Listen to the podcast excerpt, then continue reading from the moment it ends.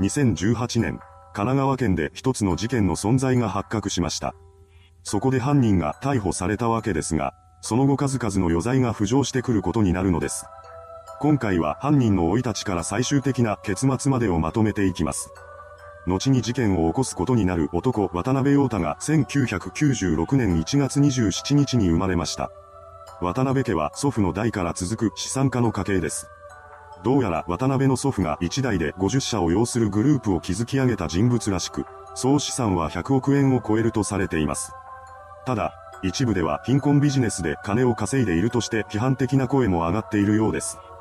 グループは事業の一つとして生活保護者のための施設を運営しているみたいなのですが、その入居者から様々な名目で生活保護費のほとんどを徴収しているのだと言います。結果として入居者の手元に残る金はビビたるものになってしまい、施設を離れることすら困難になるのです。グループはこうした手法で莫大な資産を築き上げました。そのグループの会長を務める渡辺の祖父は政財界との結びつきも強い有力者です。渡辺はそんな祖父から溺愛されて育っています。幼少期の渡辺はおとなしい性格の持ち主でした。それは中学生の頃まで変わらなかったようです。しかし、高校に進学した頃から素行が悪くなっていきました。実際、渡辺は高校入学からほどなくして万引きで捕まり、退学処分になっています。世間体を気にしてなのか、その後の彼はスイスやニュージーランドに留学し、向こうの学校に通う日々を過ごしていました。そして留学生枠を使って慶応大学に入学したようです。当時の渡辺は祖父が会長を務めるグループのうち2つの会社で取締役についています。これにより、彼は会社から多額の役員報酬を受け取っていたそうです。渡辺はその金を使って悠々自適な生活を送っていました。そして周囲の人々に対してこんなことを語り出すようになります。うちはみんな高学歴のエリート一家だ。慶応の俺はすごい。元麻布が実家の俺は特別。また、2016年にはミスター慶応コンテストに出場し、ファイナリスト5名に選出されています。そのようにして全てが思い通りになっていたことで調子に乗っていたのでしょう。渡辺は自分は何をやっても許されると嘘吹くようになりました。そしてこの言葉通り、彼は実際に法律すらも無視して好き勝手にやっていたのです。その事実が初めて白日の元にさらされたのは2018年のことでした。この年の9月29日未明、当時19歳の女子学生 A さんが友人と飲酒をした後に一人で神奈川県横浜市内の路上を歩いていたそうです。たまたまそこを通りがかった渡辺が A さんの様子を見て彼女が泥酔していることに気がつきます。そこで彼は A さんが抵抗できない状態にあると判断し、彼女を強姦することにしたのです。渡辺は午前4時5分頃に酩酊状態の A さんを横浜市西区北幸いに立つ雑居ビルの中へと連れ込み、1階の踊り場で強姦します。それは20分にわたって続けられました。その後、渡辺は A さんを路上に再び連れ出し、そこで腹を蹴るなどの暴行を加え始めたのです。その様子を目にした通行人が警察に通報を入れます。これを受けた警察が暴行現場に駆けつけてきました。そして A さんに暴行を加えている渡辺のことを発見し、その場で彼を現行犯逮捕したのです。この時には暴行容疑のみでの逮捕となったのですが、後から被害者の A さんに対する事情聴取を行ったところ、雑居ビル内で性的暴行を加えられていたことも明らかになりました。そこで神奈川県警神奈川署は最初の逮捕から17日後の10月16日に渡辺を準強制性交容疑で再逮捕しました。捜査員からの取り調べに対して渡辺は、酔っていたので思い出せませんと供述しています。いずれにせよ、彼は A さんを被害者とする2つの容疑で逮捕されたのです。ですが、これで全てが終わったわけではありませんでした。本件以外にも渡辺には多くの余罪があったのです。驚くべきことに、彼は数々の犯行の様子をスマートフォンで撮影して動画を保存していました。これが直接証拠となり、余罪や共犯者が特定されていきます。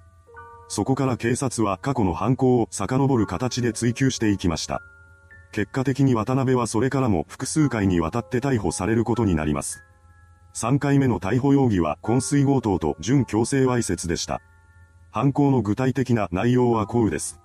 2018年5月10日未明、渡辺が慶応大学に通う二人の友人、高山和樹と当時19歳の少年 X と共に若い女性をナンパしていました。そして一人の20代女性 B さんを捕まえると彼女を東京都渋谷区内のカラオケ店に連れ込みます。そこで渡辺ら3人は B さんに酒を飲ませることで酩酊状態にしました。その上で午前4時半頃から午前6時45分頃にかけて彼女の下半身を触るなどのわいせつ行為に及んだようです。さらに、3人は現金約8000円が入った B さんの財布を盗んでいきました。この事件に関しては共犯者の高山と少年 X も同様の容疑で逮捕されています。4回目の逮捕容疑は強制性交と窃盗でした。この事件は2018年3月27日に発生しています。この日、渡辺は友人の住むマンションで男女複数人と共に飲み食いをしていました。そこで一通り楽しんだ彼は被害者となる女性 C さんを離れた場所に連れて行きます。そして彼女に性的暴行を加えた上で現金6万円とキャッシュカードが入った財布を盗み取ったのです。渡辺は金に困ったりはしていなかったはずですが、そんなことは関係なかったのでしょう。手癖の悪さは万引きをしていた高校時代から変わっていませんでした。実際、本件以外にも彼に金を盗まれたことがあるという人が何人も出てきています。そんな中、渡辺は5回目の逮捕を経験することになりました。今回は準強制性交未遂容疑での逮捕だったようです。犯行内容は2018年9月1日に友人のマンションで被害女性 D さんにアイマスクをつけ、両手首を紐のようなもので縛った上で暴行しようとしたというものでした。こうして渡辺は5回逮捕されたわけですが、これらはあくまでもスマホに残された動画や写真などがきっかけになって発覚した事件に過ぎません。他にも余罪があるものだと思われます。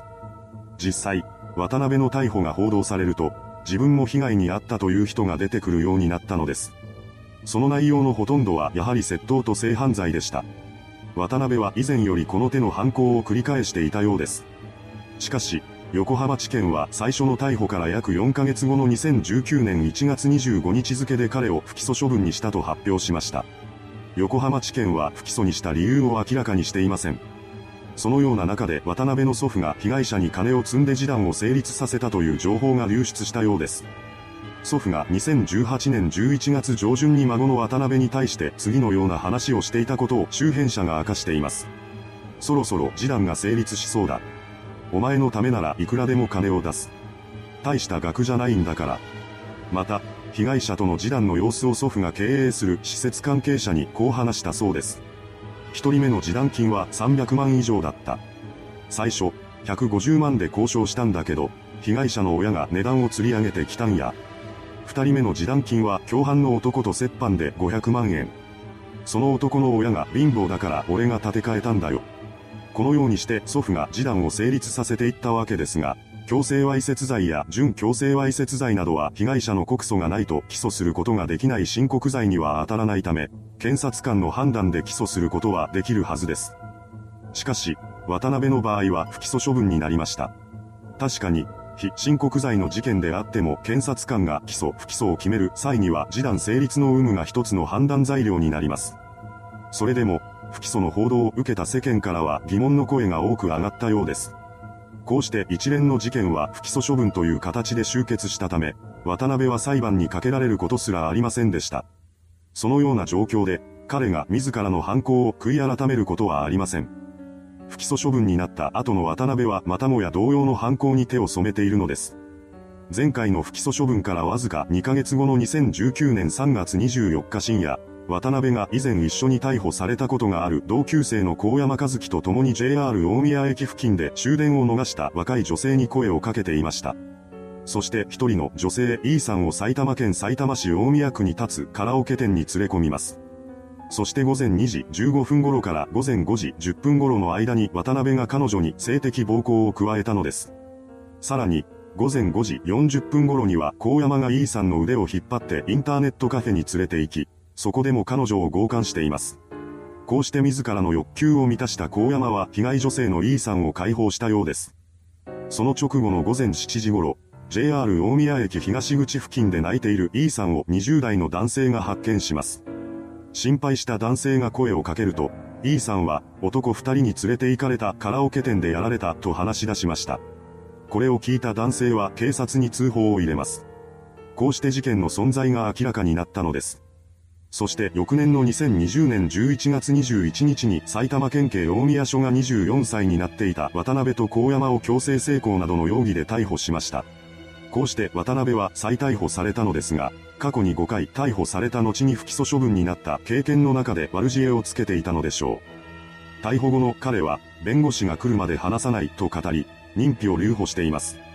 これは高山に関しても同じだったようです。そして逮捕から20日後の12月11日に埼玉地検が渡辺と高山をまたもや不起訴処分にしたと発表しました。